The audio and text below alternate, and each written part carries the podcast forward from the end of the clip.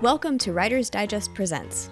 Hosted by the editors of Writer's Digest, this monthly podcast features conversations with writing and publishing experts whose insights will help ignite your creative vision, hone your skills, build your platform, and get your work out into the world.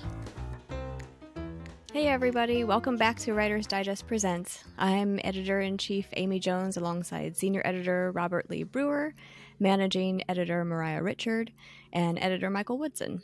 This is the final episode of Writer's Digest Presents for 2022, but don't worry, we'll be back in January. So, this episode, we wanted to do what lots of people do at the end of the year, and that is to reflect on the year that we've had. So, hello to all of you editors. Let's talk about the past. um, we don't really like to play favorites here at Writer's Digest. I mean, I we get to work with so many fantastic writers and authors, um, but inevitably, some project we work on, a project or an article, um, becomes especially meaningful to us. So, I'd like to start by sharing some of those experiences. Um, so, this year, I the November December issue is on stands currently when this episode airs, and for me, that was a huge deal. I um, got to interview my favorite writer, um, my favorite living writer, Ian McEwan, and that was sort of a um, a moment that had that brought together something like 12 or 13 years worth of yeah. um, study and being a fan and reading literally everything that connected to Ian McEwan. Um, I started that research. Well, I, I read my first Ian McEwan book, I want to say in like 2005, but then really studied him when I was getting my um, master's degree. And when I was doing the research for this interview, um, I found a whole binder's worth of papers that I had written and clippings that I had saved from New Yorker magazines from 2011 or whenever um, that I just I had kept just in case it would come in handy. And um, finally it did. And to be able to sit down and talk to him for um, for an hour about his new book was something I will never forget. That wow. was a really special interview for me. Um, so that was my big special project for this year. What about the rest of you? Well, I've got to say, for me, it was probably you getting to have that interview. I think it made the whole team very happy because we all. It wasn't a surprise to any of us what a big deal that was um, at the time. Um, I also think is probably interview related, like my my favorite uh, moment of the year. And before I really get into that, I, I do want to touch on um, maybe my favorite project is one that's been ongoing for a while now. That's our author spotlight series on uh, writersdigest.com. Because every week we have like three to five, sometimes even more authors that we spotlight. And it's just always so fun to hear what the writing process is like, what the publishing process is like, and all the different takes that you, would think after a while you you just run into the same answers every single time, but um, there are always like little differences, and um, we run the gamut from debut authors to bestsellers and uh, a variety of genres. Uh, it's just a lot of fun. Uh, so, so, that project's always like up near the top for me.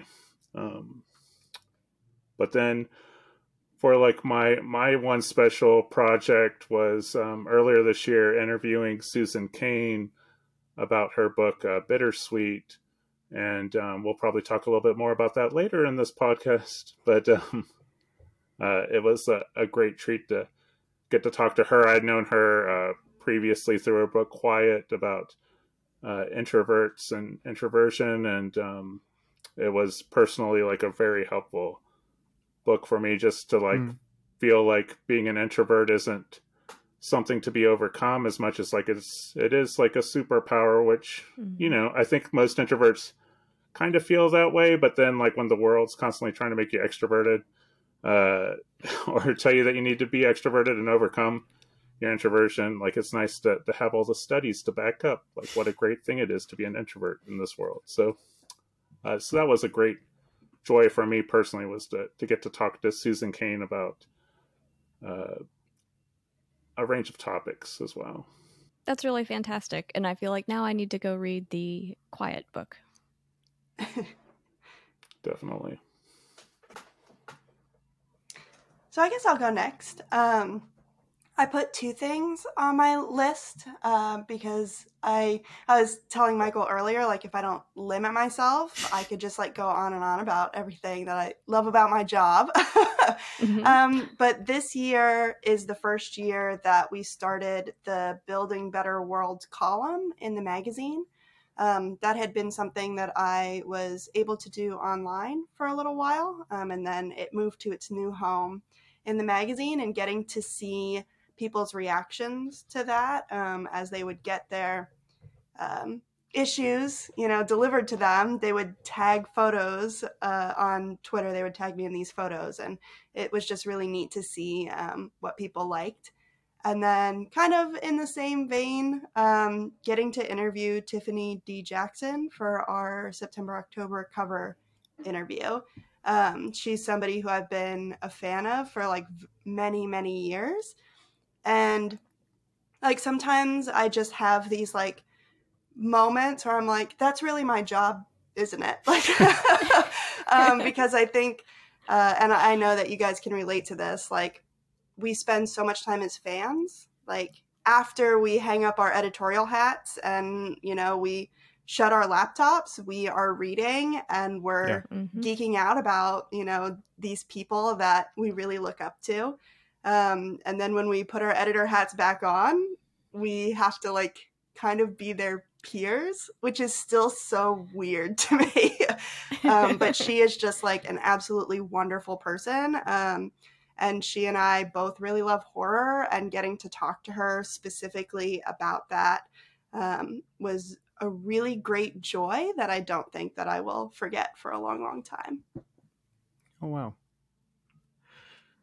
Um, I have t- two uh, specific ones and then just one general one. Um, I love talking to Grace Li about her debut, Portrait of a Thief, for our first book club cho- uh, selection. Um, I think it was over the summer. Mainly just because I love talking to debut authors about um, their work because they are so green and enthusiastic, and that's just like exactly the energy I need to pursue my own writing. Um, I loved talking to her. And then uh, we've mentioned the November December issue, but I, I and it's not a project of mine, but I do think we just ended the year with that issue like so strongly. I, I really love the no- November December issue.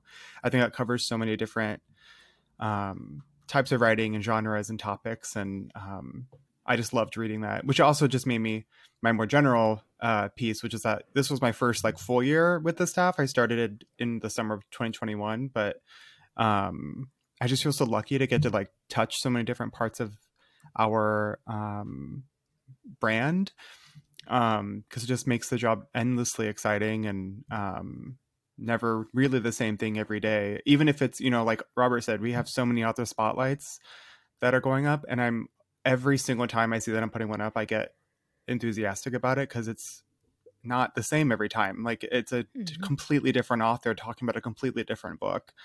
Um, and so that's just kind of the more broad thing is just engaging with our audience and um, uh, other readers as well. It's just been a joy. Yeah, I think what both of you, Michael and Moriah, said about like sort of this is our job. Yeah. How lucky are we to be able to do this um, day in and day out. Um, Moriah, you're right. The idea of taking off your editor hat at the end of the day and going back to, you know, just being a person who appreciates these writers and the skill that they have and then putting it back, putting your editor hat back on the next day, and talking to um, talking to them about how they accomplished what Right. you were just fanning about the night before is um, is just it's a really special thing to be able to do. Um, I, I don't think we could be any luckier.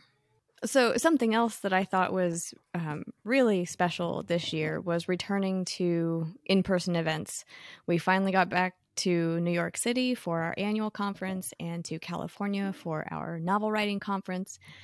And for at least two of our team, that was it was the first time going to our conferences in person. So I wondered um, what your favorite part of either one of the conferences was, and what will you remember from those events? So there are two moments. I take that back. There are three moments that stand out in particular to me, but I'll let someone else go first this time. Um, Maybe one of our first time editors. yeah. editors. Okay. Yeah. Yeah. yeah. I well, like my like third day on the job was um our virtual conference, and um I was because of that ill prepared for what it was like to be in person. Because I was like, well, that was a breeze. And when it got to going to annual, I cannot. I don't know if I ever really shared this, but I was so nervous to go for a couple of reasons. One, because I was so desperate to like do a good job and i was very nervous to to represent us poorly and um almost instantly that went away and i think part of one of my favorite things was just getting to work with the, our team in person and in a very specific way where we're like really hustling where we're like f- like truly uh, watching each other's backs where it's like if we need help in a room if there's like way more people suddenly in a group text suddenly four of you are coming in with extra chairs to make sure that it like it can it can happen. And it was just like gosh this team really works hard. Um and i loved i really just loved being there. And i was uh, the whole weekend getting really emotional just in terms of like sitting and watching these brilliant authors give really thoughtful advice watching the people get something out of it and then al- me also getting something out of it. Um i i i look back on that time of being so nervous. I talk to my husband about this all the time because I, I was i was like very very nervous. And then that night in the hotel room he was like just relieved that i was he was like i'm so glad that you were having a good time because i was nervous that you were just gonna be crying the whole time. And i was like no like this is a blast. Like i don't want to come home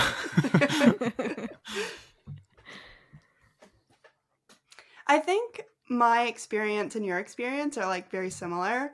Um, if you don't know this, listeners, Michael and I are very similar humans, just in terms of like things that make us anxious and and things that we really love. Um, and I agree that like the top of my list was getting to meet everyone in person.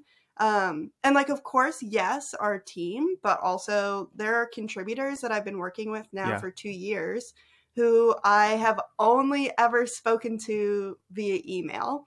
Um, or like I was able to interview Whitney Hill for um, when she won the uh, self-published ebook competition a few years ago, and I've spoken to her.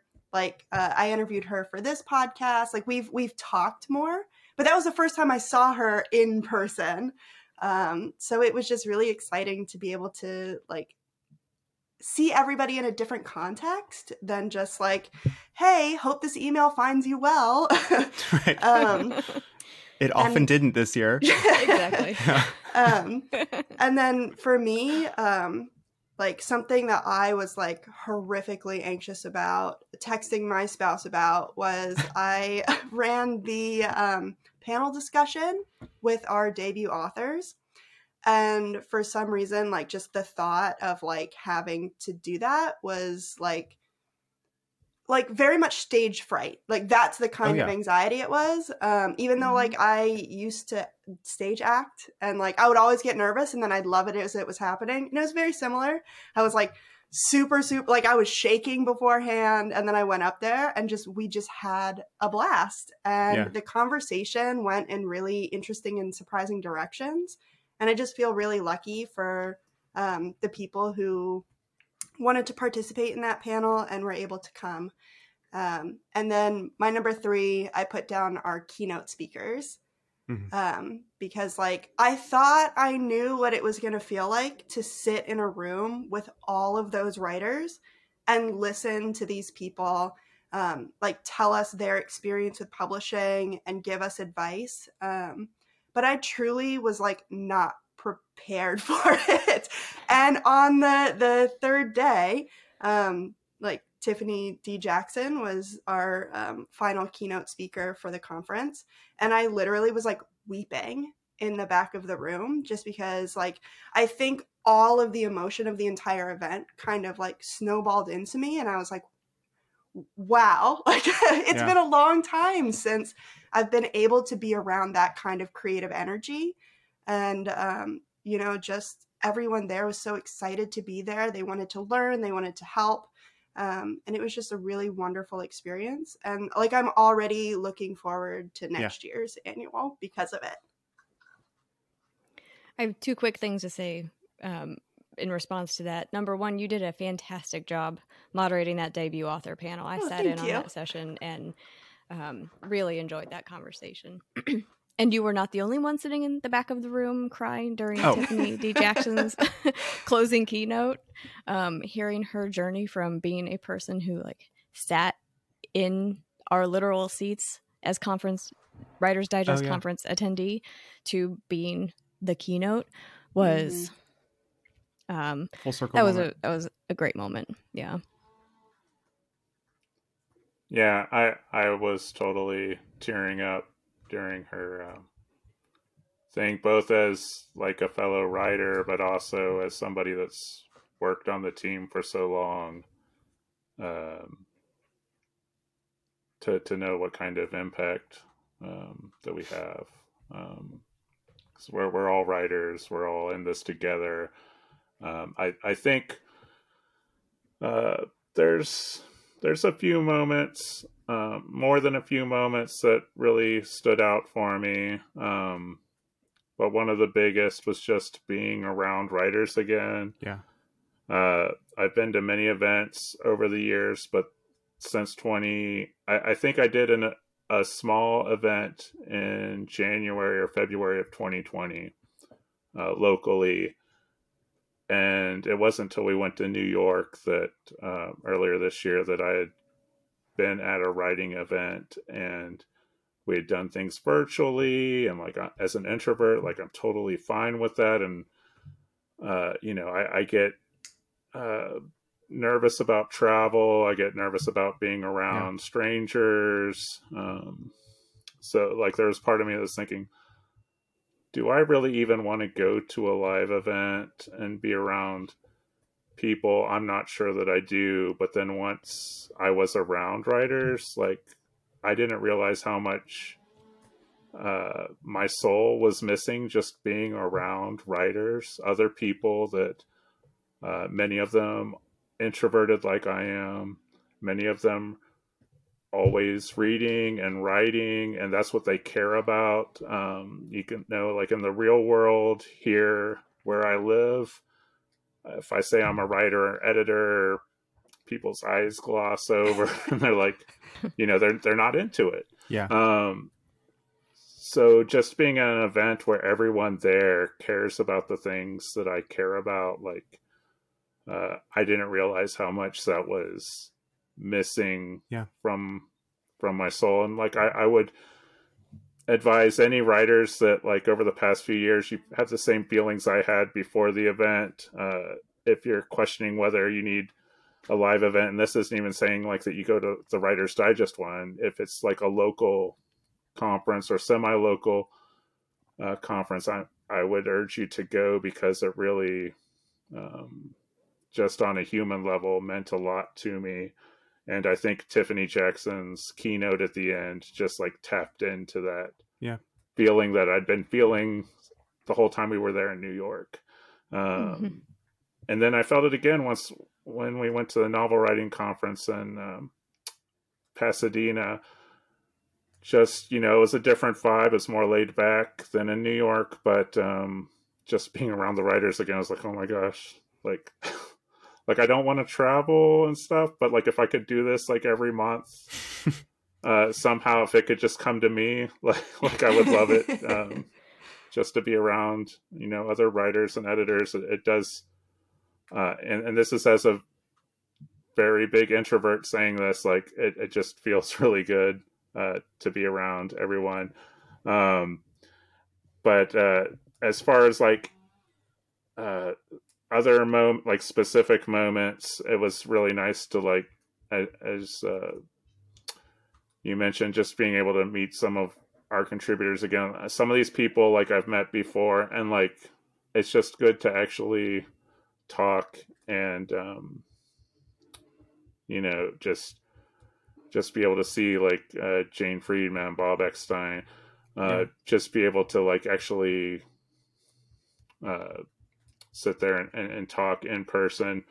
Uh, but then maybe the the biggest uh, moment for me, and, and, this is kind of personal, is uh, my daughter's favorite author was at the novel writing con- conference, K.R. Alexander, who writes horror, mid grade horror fiction, and it was really cool to be able to have my daughter's like favorite, like absolute favorite author there, get autograph for her, send her pictures. She was so excited. K.R. Alexander was so excited that she was excited. so uh, that was uh, a really uh, big moment that also uh, just made me feel good as a, a parent as well. That's awesome.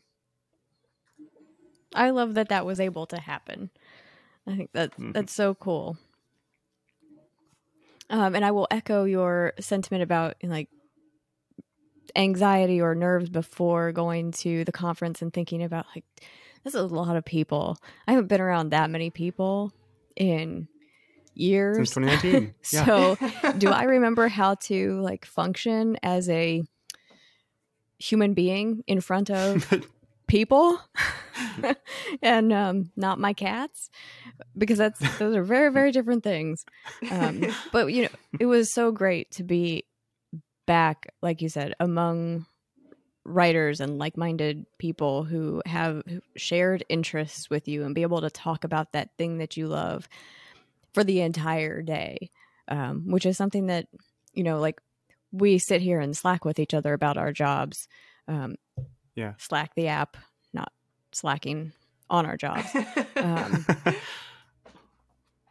but to be able be around all of those people who also feel the same way uh, it was really fun i was going to share my two favorite yeah well, of course two or three favorite things about the conferences um, we had booked beverly jenkins to be a keynote i want to say or we had been talking to her about being a keynote for something like three years. I think the first time I emailed her was 2019. And to be able to finally wow. meet her after all that time and have her come and um, represent romance novelists to the entire Writers Digest community was um, was fantastic. She yeah. did not disappoint. I think she's just a powerhouse of a person, and I love that she um, loves her genre so much, and that her message to all of the writers was, you know, write what you love, and don't mm-hmm. let anyone shame you for writing what you love. Mm-hmm. Um, I thought that was a that was a great way to open the conference. I thought.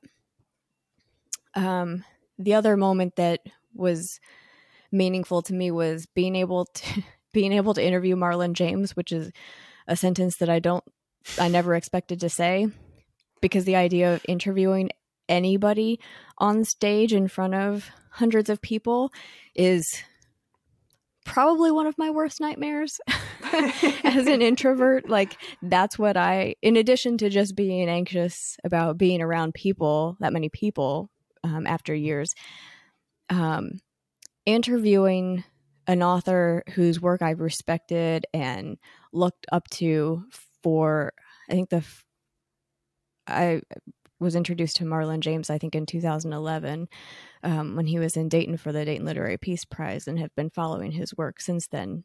And to be able to talk to him about how he crafts these huge worlds in his books um, and do that in front of people was mm-hmm. just really cool. But also Moriah, to your point about stage fright, I'm just really glad that I survived that. you did an exceptional job, though. Yes, you did. Well, thanks. Yeah, I would not have had any idea that you were nervous. Oh, I was so nervous that I had stopped shaking. like I had been shaking so much and then I stopped because I was too nervous to shake.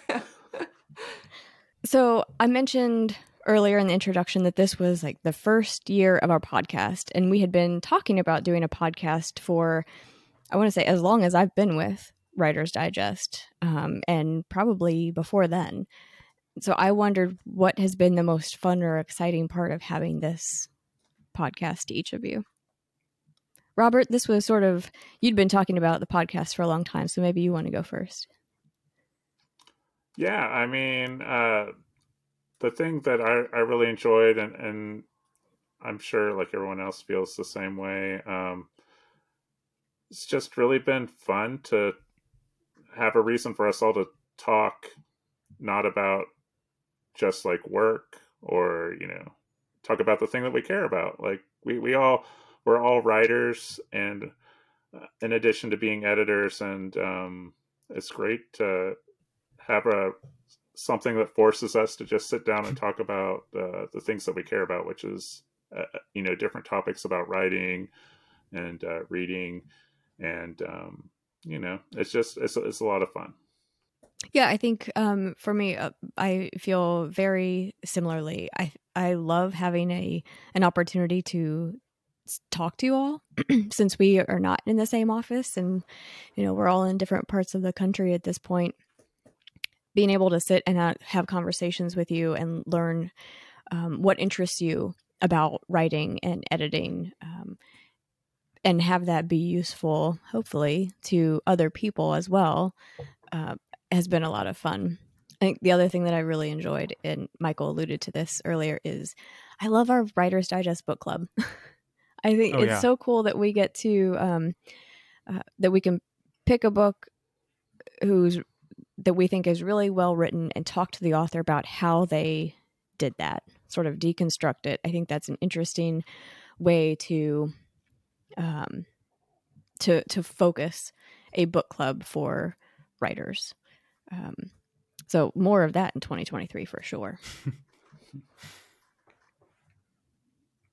Yeah, I agree that um, I think our conversations, like our editor chats, are some of my favorite parts. Um, I think it's because like it's different than other times that we meet to chat because we're usually like more focused on like the mechanics of editing, and yeah. here we're uh, we're allowing ourselves to be like a little bit more creative, a little bit more um, like the writers we are.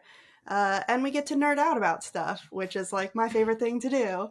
Um, but I also really love that we include other industry professionals. So, like, not just authors, but agents as well. Um, we've had on the podcast. And it's always interesting to hear, um, you know, different sides of this industry, um, what people are interested in, what they're thinking about, um, what, what makes them excited. Um, and I'm really looking forward to doing more of that next year. Yeah, I really love uh, the podcast does feel like an intersection of us as editors and us as readers and they in um I think we get to be naturally like less edited as we're talking, so it just feels more there's just more um yeah, there's more creativity eh, naturally in our conversations. I love these chats. I love our editorial roundtables. Um, but I really love I really love the book club and um, mainly because I'm I'm in a book club as outside of um, work, and I'm always reading something that I was not on my radar um, in my book club, which is my favorite thing about my book club, and that has been true too with our um, Writers Digest book club. Is that we're we're doing genres that um, I, I th- just not aren't generally on my radar and so it's just like uh, making my reading branch out which i think is only helping my writing uh, and it's just i think a great example of that this truly is like a dream job situation because i i'm just getting to learn so much every day that is helping me personally um and it's what i do. It's just my profession as well. It's just bananas. Yeah, and I do want to add uh, personally, um, one of the things I love, and this really doesn't benefit our listeners, but our conversations before and after we hit record, uh, there have been some really interesting uh, moments on that, and uh, I started thinking about how that's another benefit of going to a conference is that you can have some really interesting conversations with fellow attendees, uh, presenters, um, the people who are hosting it, uh, things that you you never think you would talk about, and uh, things that may go into a story uh, in the future. Yeah, I feel like there have been lots of uh, behind the scenes conversations about ghosts yes. before and oh, after yes. recording our podca- podcast, which yes may or may not some, some appear trouble in the story. sleeping afterward. um, I'll add one more thing, and only viewers of the podcast on the on YouTube will will know. But I also one of my favorite things is the intermittent um, four-legged friend that joins the podcast every so often. Any one of us, but uh, usually it's mm-hmm. a cat or two. Oftentimes it's Millicent. Um, in this episode, it would have been great if it had been Bryony because I named yeah. her after a character in an Ian McEwan novel. because I'm That's that big bad. of a fan. I didn't tell him that though. oh, you should have. Why did you not tell him that?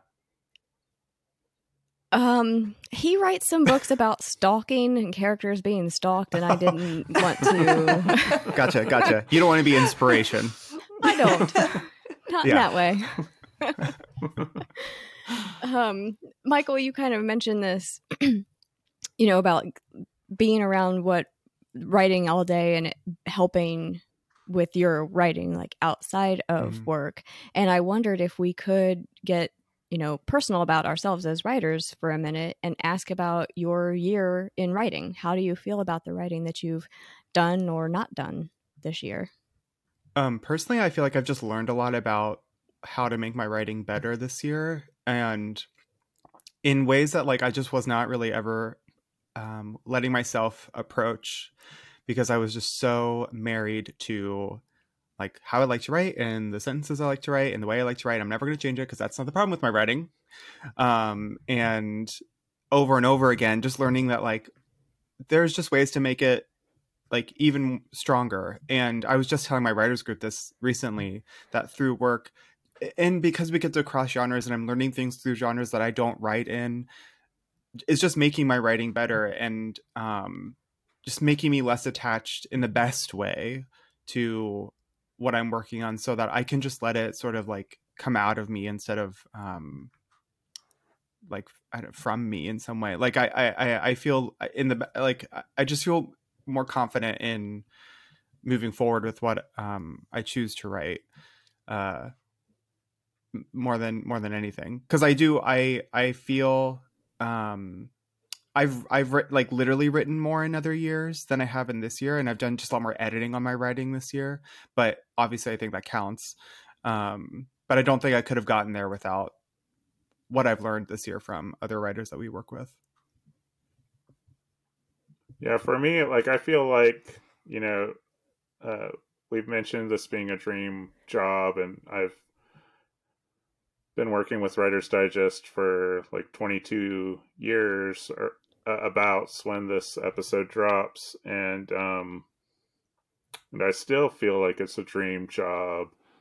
Uh, becomes more so um, every year, but uh, one of the great things about this job is that I get to write uh, as part of my job. I get to write stuff yeah. for our website for our magazine.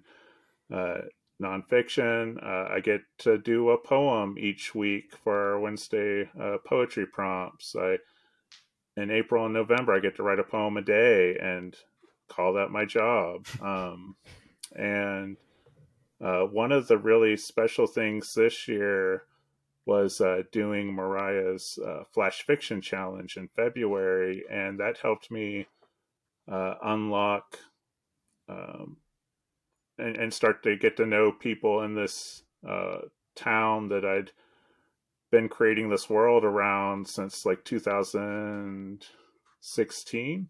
So, uh, but I, I'd been creating this world and and all these ideas for it, and uh, but it, like all the doors were locked to get into mm. the town and, and, get to know the people. And uh, Moriah's Flash Fiction Challenge uh, specifically really helped me start to unlock some of those doors, get to know some of the people, and um, uh, that that's been really great for this year. Yeah, kind of going off of that, um, since I wrapped up the Flash Fiction Challenge in February, I have not written anything, anything at all. um, but I'm actually feeling really good about that um, I've been having lots of really good ideas and I just sort of jot them down and yeah. let them sit. Um, and otherwise, I have been reading a lot. Um, and reading in a way that, like, the past couple of years, I feel like I've been focused on, like, my backlist books. I've been focused on reading things that are kind of like, oh, you haven't ever read that before? Like, you got to read this book. Um, and then also reading like brand new releases. Um, but this year, I have started to reread a lot of books that I haven't read in, in many years, but I greatly loved. Mm. Um, and a lot of that has been like genres that I have sort of fallen out of touch with.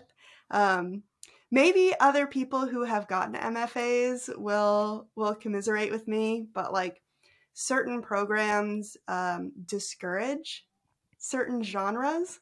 So I kind of stopped reading a lot of YA and a lot of romance. Um, and I have gotten back in touch with my love of those genres. And I'm just like having a blast reading things many years later and seeing these books that I love from a very different perspective. Um, so I think like in in a way that is going to make me a better writer, even totally. though like it's one of those weird things where my spouse totally doesn't get it. He is not a writer. Um, but he's like, how can you be writing when you're not writing? Like when you're not mm. sitting at your desk typing words out, how are you writing? I'm like, well, there's a lot of different factors that go into yeah. being a creative person. And to me, reading and letting ideas mature before I approach them are two ways that creativity thrives in me. So, like, maybe next year I will get a lot of words on the page and I'll do NaNoWriMo and it'll be great. but this was not the year to do that.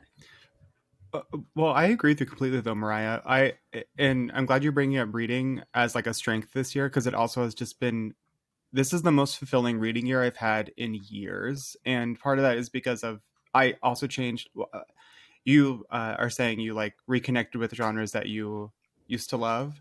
Mm-hmm. I just changed my goals this year. From so at the end of twenty, what year is that? Twenty twenty two. Yes. Yes. Okay. At the end of 2021, I had decided to stop like tracking my reading in terms of uh like books read, like number of books read, which works for a lot of people, but I've just learned it does not work for me. I don't engage with the books as I'm reading them because I'm so stressed about I have to finish up by this date so I can start the next one to finish up by this date to reach my goal. And I took me forever to figure out why I just wasn't engaging with books that for every reason I should be loving. And then I just made the conscious decision to stop doing that. I don't I like forget to update my Goodreads all the time and just like spend as much time with the book as you want and and just really truly read it and read the books that you want because in doing that also i was avoiding books because they were too long and i would get off of my goal you know? Mm. and um, so all year i've just been um, not really worrying about how many books i've read. I don't know how many books i've read this year and it has been i've learned so much from reading this year um, and i i just feel really connected to the books i've read this year more than i have in a really long time. Uh, moriah you mentioned NaNoWriMo, and um, we are recording this in the middle of November, a little bit before the end of the actual year. Um, but I'm actually doing NaNoWriMo this year. Oh, yeah. I think like I have said that I wanted to do it for the past two or three years, and in fact, like when I logged into my account, I had started challenges mm-hmm. for the, and they had like zero words attached to them. um, but I feel like I've I've I don't feel like I know I've actually been writing this year for the That's first awesome. time, like creatively writing fiction for the first time in years and mm-hmm. years. Um, it feels like I've been sort of sitting back and absorbing all of this stuff for so long. Um, and I kept saying like, "Oh, I really want to. I want to write again. I want to write again." And I and I didn't for whatever reason. And then there's some some idea that just stuck with me mm-hmm. this year, and um, I didn't mention this when we were talking about the conferences, although I should. Um, it came to me sort of between our annual conference and the novel writing conference. So I decided when I went to novel that I was going to pretend I didn't work for Writer's Digest and attend it as a writer, mm. um, which meant like participating in the sessions the same way everyone else did. And it was incredible. I had mm-hmm. such a fantastic time. There was um, there were several workshops that sort of um, freed my creativity a little bit, but the one on the last day with Georgina Marie, it was improv for writers, where she takes these um, improv techniques that are used for stage and comedy, and she's adapted them for writers. And we were doing these exercises, and we had to write. We would she would give us this totally weird random idea uh, prompt and we had literally one to two minutes to write as much as we could whatever we could the first thing that came to our minds and that was such a wonderful exercise for me because i have always been so very in my head with writing that i will compose these sentences in my head and unless it's perfect I don't write it down, which means I haven't been writing to me. I haven't put anything on the page and nothing ever gets beyond an idea. But that workshop really forced me to um, think about what I was writing in a way that's, you know, the first thing that comes to my mind might not be um, the level that I want it to be in terms of sure. quality or or idea, but putting those first words down can lead to an idea that does resonate or mm-hmm. a sentence that does feel good um, to me as a writer. And retaining that thought process as I've been participating in NaNoWriMo has been, um, I don't know, kind of a game changer for me. Wow. I feel like I like writing again. Um, I'm trying not to judge myself. I know what I write in Nano isn't nece- isn't going to be, you know, a thing that I put out into the world, but maybe it will lead to something that that Absolutely. I do mm-hmm. later on. You know, um, so that was it's been kind of a big year for me in that way. That's awesome. Yeah, I'm glad for you. Yeah, Thanks. that's great. And it's made me excited for Flash Fiction February. Um, because it also like having one just one or two minutes to write something really fast, like write a yeah. story or an idea in that time, I can do that. Absolutely. Yeah, I think that's what really unlocked it for me. Um, I tried doing Nano in 2021 and um, just start to, like, the idea starts to get kind of big uh, when you're thinking about, you know, when, you, when you're uh, using like a running analogy, thinking about running a marathon sounds really intimidating because it is. Um, but you know, running, to, you know, five yards down the street, like I could do that, you know, um, right. and, and then stop and catch my breath. Um, and so that's one of the things I really like about uh, Moriah's flash fiction challenge was every day I'm actually limiting myself. Uh, write less than a certain amount of words per day and in a way like that opened up a lot of doors because it's like i'm keeping it short you know so i am also looking forward to doing that again Uh, I in am as well. yeah. no, Good. no pressure. yeah, right? I I've actually like um I've been thinking about it and this is just one of those things like if you know me, you know that I'm always thinking 5 steps ahead in like every aspect of my existence. But I have been already thinking about Flash Fiction February. And um for those of you who haven't participated before, I will put up a prompt at the beginning of the day, but I will also uh, have an example story of my own. Um, and I was kind of like, how am I going to make it more challenging for myself this year? Because this will be um, the third time, I think, that I'm doing it. Um, and I've just been really, really inspired by Rand Walker. And I think that I'm going to really challenge myself to write like 50 or 100 word stories. Um, because sometimes my, like, even though I know it's flash fiction, like Robert says, the idea just starts growing. And so um, all of those stories that I post for that challenge are first drafts. Um, but a lot of them end up feeling like beginnings of longer pieces. So I'm really trying to um, to like really dive into that flash feel. And if I can do that in 50 or 100 words, like I think that will help me when I revisit uh, flash pieces that I've already written and I need to take them from like this feels like a beginning to like this is a complete story um, all on its own. So hopefully you guys will join me this February.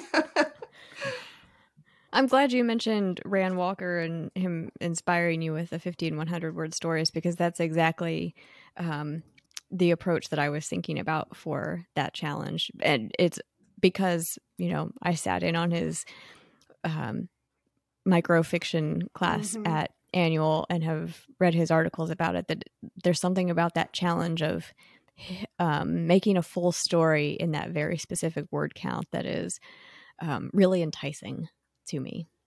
and he's also a master at it. Like He if you really ever is. need to analyze someone's work, to study Mhm. it and figure out how to do it yourself, like I really highly recommend him.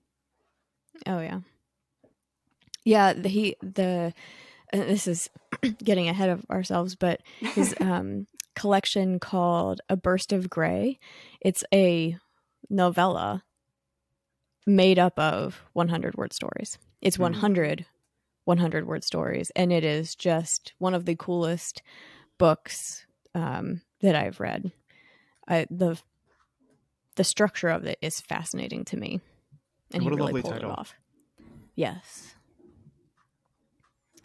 Um, okay, well, since that that wasn't one of going to be one of my book recommendations for this episode, but Michael, you mentioned that this is, you mentioned that this was a great reading year for you, Yeah. and um, it was for me too. I read a lot of really fantastic books, and I don't think we've done an episode of this podcast where we haven't recommended um, books for our listeners to read. So, I'd like to ask what some of your the favorite, some of the best books that you've read in 2022, and um, in the spirit of the idea that a good book is a good book no matter when it's pub- it when it was published.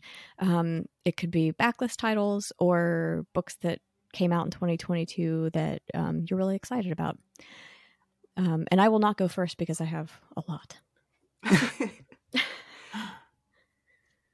don't mind going first. Um, I limited myself because I think I also had a really, really good reading year.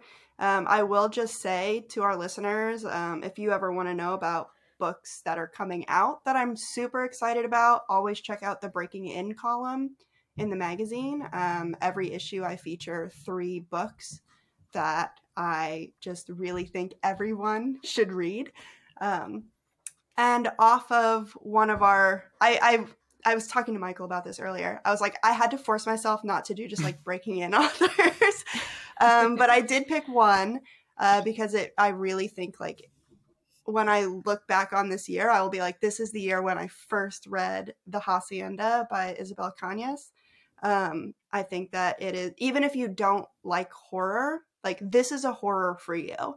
Um, it is just extremely beautifully written and it's spooky without being like uh, triggering in the way that I know that some other uh, genres of horror can be. Um, also, Lizzie Blake's Best Mistake by Mazey Eddings. It was her um, second release. Um, she was on the podcast earlier this year talking about her debut book, but this is her second one.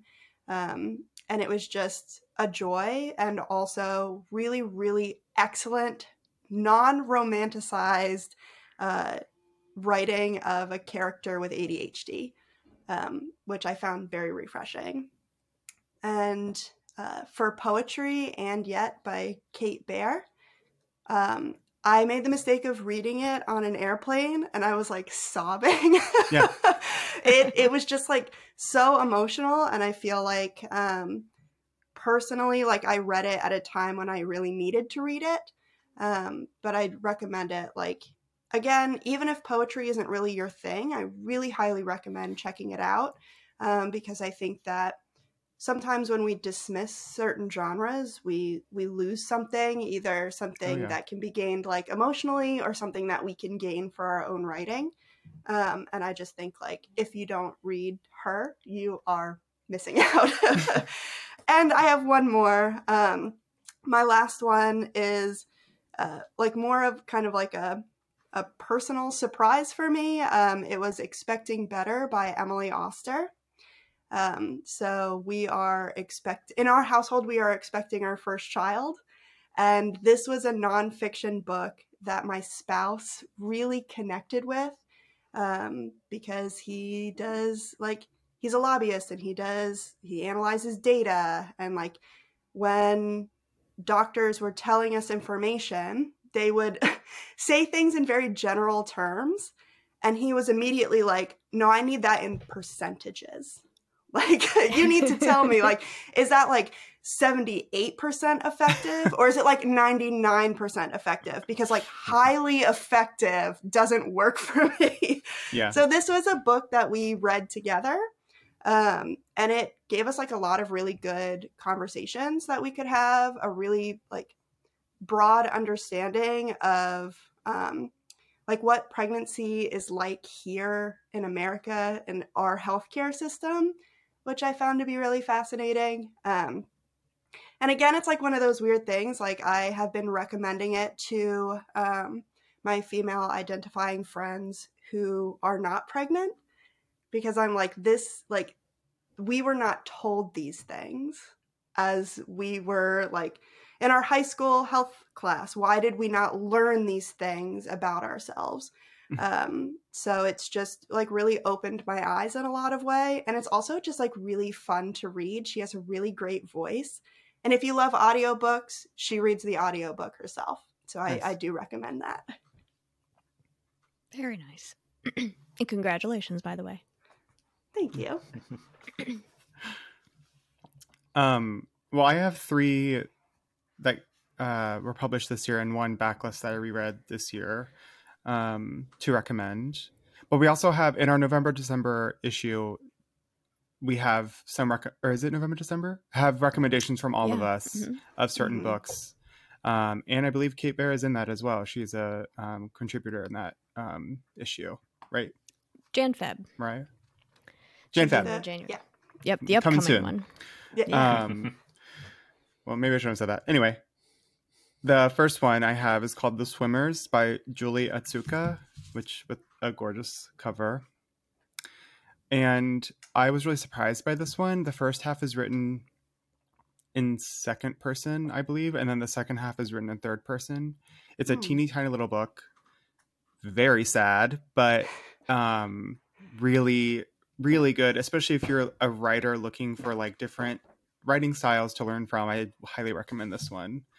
And then another one is Companion Piece by Ali Smith. She is one of my favorite authors. She wrote a um, collection of books called The Seasonal Quartet, um, Autumn, Winter, Spring, and Summer, and then published this one, I think, a year after, two years after the last of those came out as sort of a companion. And if you are looking for intentionally timely books, beautifully written, I highly recommend them. Um, and then my third one that came out this year is Just by Looking at Him by Ryan O'Connell.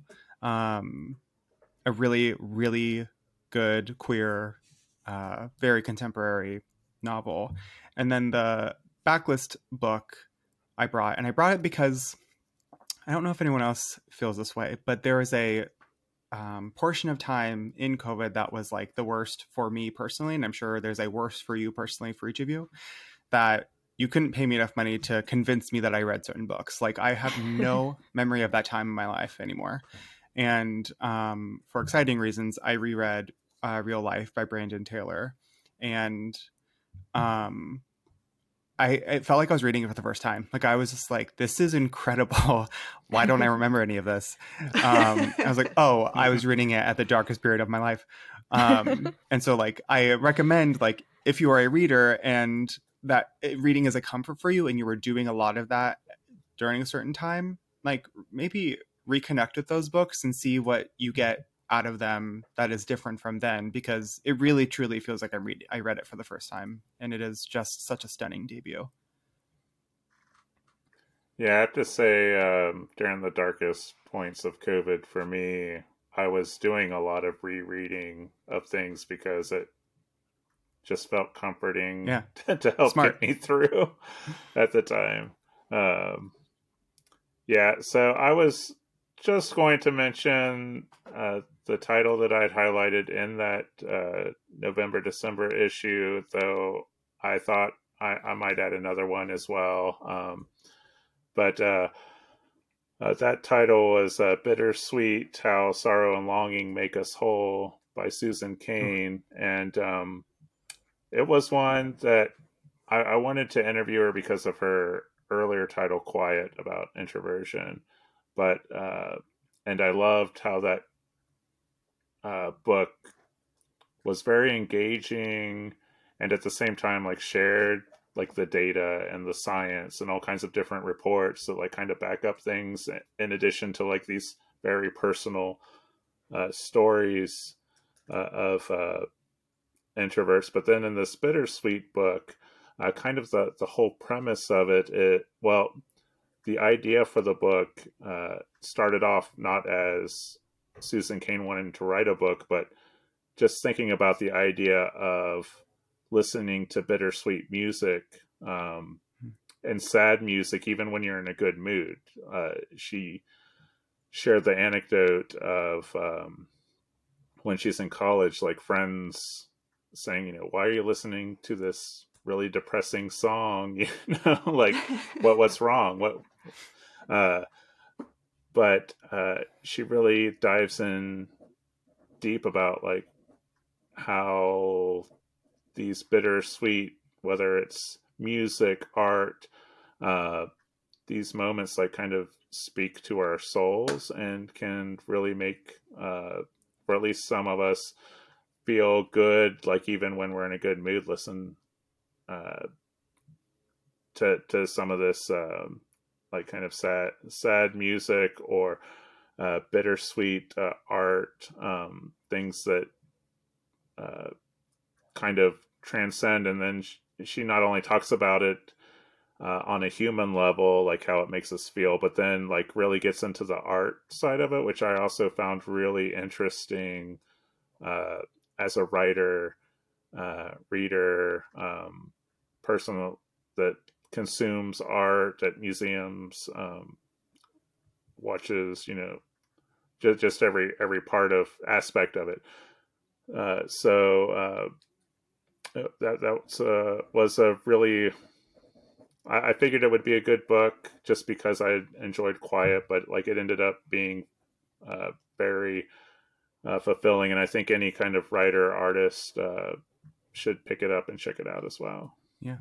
Uh, oh, and then uh, the other one I wasn't going to mention, uh, but decided to, uh, and this is reading outside of my genres, was uh, I mentioned earlier getting to meet my daughter's favorite author.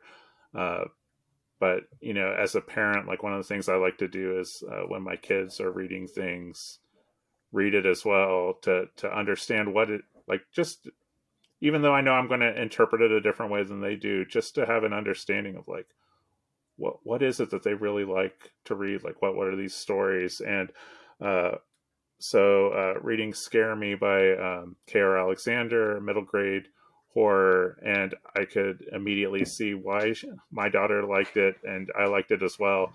Is that uh, the protagonist um, sets up these every Halloween sets up uh, like a scary um, uh, like a, a, haunted floor at this uh, local museum space.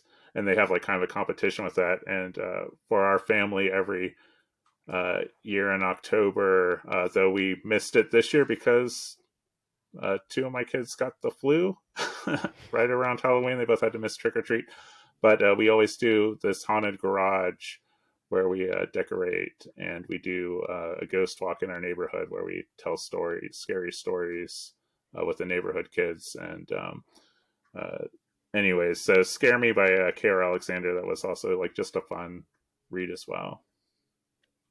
I love that there's that connection between what she finds appealing in the story with um, part of of your real life, of her real life. Mm-hmm. I think that's great. I have a stack, um, so I'll try to not get uh, too in depth with them. Um, my first one is how High We Go in the Dark by Sequoia Nagamatsu. Um, it is listed as a novel, but when I read it, it felt more like a collection of interconnected short stories.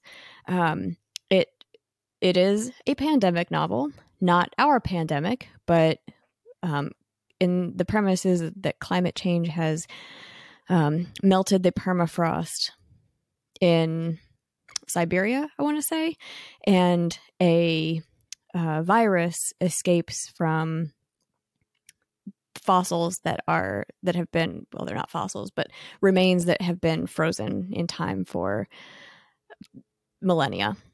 Um, and it sets off a worldwide issue and it follows um, different characters in each of the stories over the course of hundreds of years as they reckon with um, what has happened. And that sounds incredibly dark, but there was a lot of hope and imagination and exploration. I think it was just a really creative book. Mm. Um, think it would be classified as like speculative literary fiction, but um, the way he tied the end to the beginning was, I think, just masterful. It hmm. was um, a really fascinating read. And not at all like our pandemic. So, no fears there. My second one is All Her Little Secrets by Wanda Morris. Um, we had Wanda teach at a couple of our conferences, including the novel conference in California. And this was her first book um, and there was a whole lot of hype around it. It won a, lo- a lot of awards. It was nominated for a lot of awards, and um, it it lives up to the hype. It's just a really great um, crime thriller. Um, the characters are flawed, but you're rooting for them. Uh, it's really dark. You could see it actually being a thing that happens, and um, and I loved it. I thought she did a great job, and I immediately bought her second book, and can't wait to read it. Uh, my third one, third one should be no surprise to anyone. Lessons by Ian McEwan. um, I will admit I had kind of a hard time getting into it at first. The opening was a challenge. The premise was a challenge for me. Um, it's about a a guy who is reflecting on his childhood, and in his childhood, his teenage years, he is at this boarding school and during the Cuban Missile Crisis, and he thinks there's going to be a he thinks he's going to die in, in nuclear warfare, and so um, he has an affair, which is not an affair because it's very very illegal, with his um, piano teacher who is an adult and he is 14 and that is the open that is like the premise of the book and he it follows him throughout the entire rest of his life into his 70s um, and sort of how those formative years impacted the decisions that he made um, and impacted decisions that were made for him over the course of the next of all those remaining decades. And um, as a fan of Ian McEwan's writing, I think other fans of his writing will really, really appreciate this book because it felt like the culmination of all of his other writing came together to form this story. Um, you will find hints and echoes of his short stories from when he first started writing in the 80, uh, 1980s to um, the themes of some of his more recent books, like global warming with his book Solar, or um, you know, a reckoning, like with atonement. So it's um, it, and then it deals with you know actual contemporary issues like Brexit and COVID because he was writing it during those times, um, and it is set in our world. So it was, it's worth getting past those first few bits. And then I'll go through these next ones really quickly. Our Country Friends by Gary Shteyngart uh, is a another pandemic novel set in our pandemic, our COVID pandemic. But he's such a funny writer. He treats it um, like really humanly, but with humor. And um, it's about a group. Uh, it's about a writer who lives in sort of upstate New York, and he brings together a group of uh, friends to sort of ride out the lockdown with him. Um, originally, he wanted all of these little houses on his property to be sort of a writer's retreat, and that is not what they end up being used for. But it um, it's a really great, humorous read. Don't Cry for Me by Daniel Black is a um, an epistolary novel. It's a series of letters that um, a man is writing to his son from whom he is estranged, um, and it, it's you will cry. Hmm. It is um, sort of a story of a, a father asking for forgiveness for the way he treated his son. Very, very backlist. The Remains of the Day by Kazuo Ishiguro. Um, I love his writing, and for some reason, I had never read this book. I purchased it when I worked at Borders, which was uh, at least well, they closed in 2011, so more than a decade ago, and um, it's been on my bookshelf ever since. And I'm so glad I read it because it's just I understand why it won the Booker Prize. It's a Right. beautifully written book, and I love uh, Ishiguro's like tone Yeah. that he uh, has throughout all of his works. My very very last one. I'm sorry. I'm currently reading Less Is Lost. Ooh. Um, I was very hesitant to pick this up, but I bought it the weekend it came out. um, I loved, I still love Less by Andrew Yeah. Sean Greer. It is one of my all time favorite books. Um, it's just so heartwarming and lovely and funny. And I was really worried that um, a sequel, a subsequent novel, wouldn't live up to that and my feelings for Arthur Less that I got with reading that first book. Um, I have about 30 pages left to go in this one, but so far it is um, it's holding up to to my Oh, wow. feelings for the first one. Um, he just it has the same tone and the same feel to it. Uh, Arthur's still a goofball, like a very heartwarming goofball, and um, yeah, I'm really glad to be back in his world. Oh, I'm really glad to hear that. I have that too, and it's on my TBR, and I've been very nervous Mm-hmm. Yeah. to start it because Less Yeah. is truly one of like top five favorite books of all time for Mhm. me. Yeah, Um, it's so funny because like I'm in the same boat, so like I'm happy one of us is finally reading it, so that they can tell the rest of us like, no, it's okay, you can go ahead. yeah. Mhm. Um, I want to make a quick clarification. As I mentioned the swimmers, I could I felt like I was saying it wrong. The first part is in first person plural. The second part is in second person. Mm. interesting, interesting. Anyway, Boy, whoever uh, puts together the links for this episode's show notes, you're gonna have a fun time. oh, it's I end of the maybe I year. should- I should be responsible for that since the majority of these are mine. well, it's been um, a lot of fun talking with you all about um, the year 2020. It sounds like we all had um, a pretty amazing time. I think it's been a great year for Writers Digest and um, for all of us, and I hope it is for all of our listeners too. For this episode's writing prompt, um, I would like you listeners to take a moment to reflect on your writing life in 2022. I think it can be really easy to see what went wrong or what didn't happen, but for this exercise, focus on what went right. Make a list of the things that you're really proud of yourself for, even if it's something that seems really small, like I wrote that one really great sentence that I'm proud of, or I learned something new. You're going to do this without thinking of goals for the new year or what you could do better or what you would like to have done, and instead write about why these wins, no matter their size, are important to you.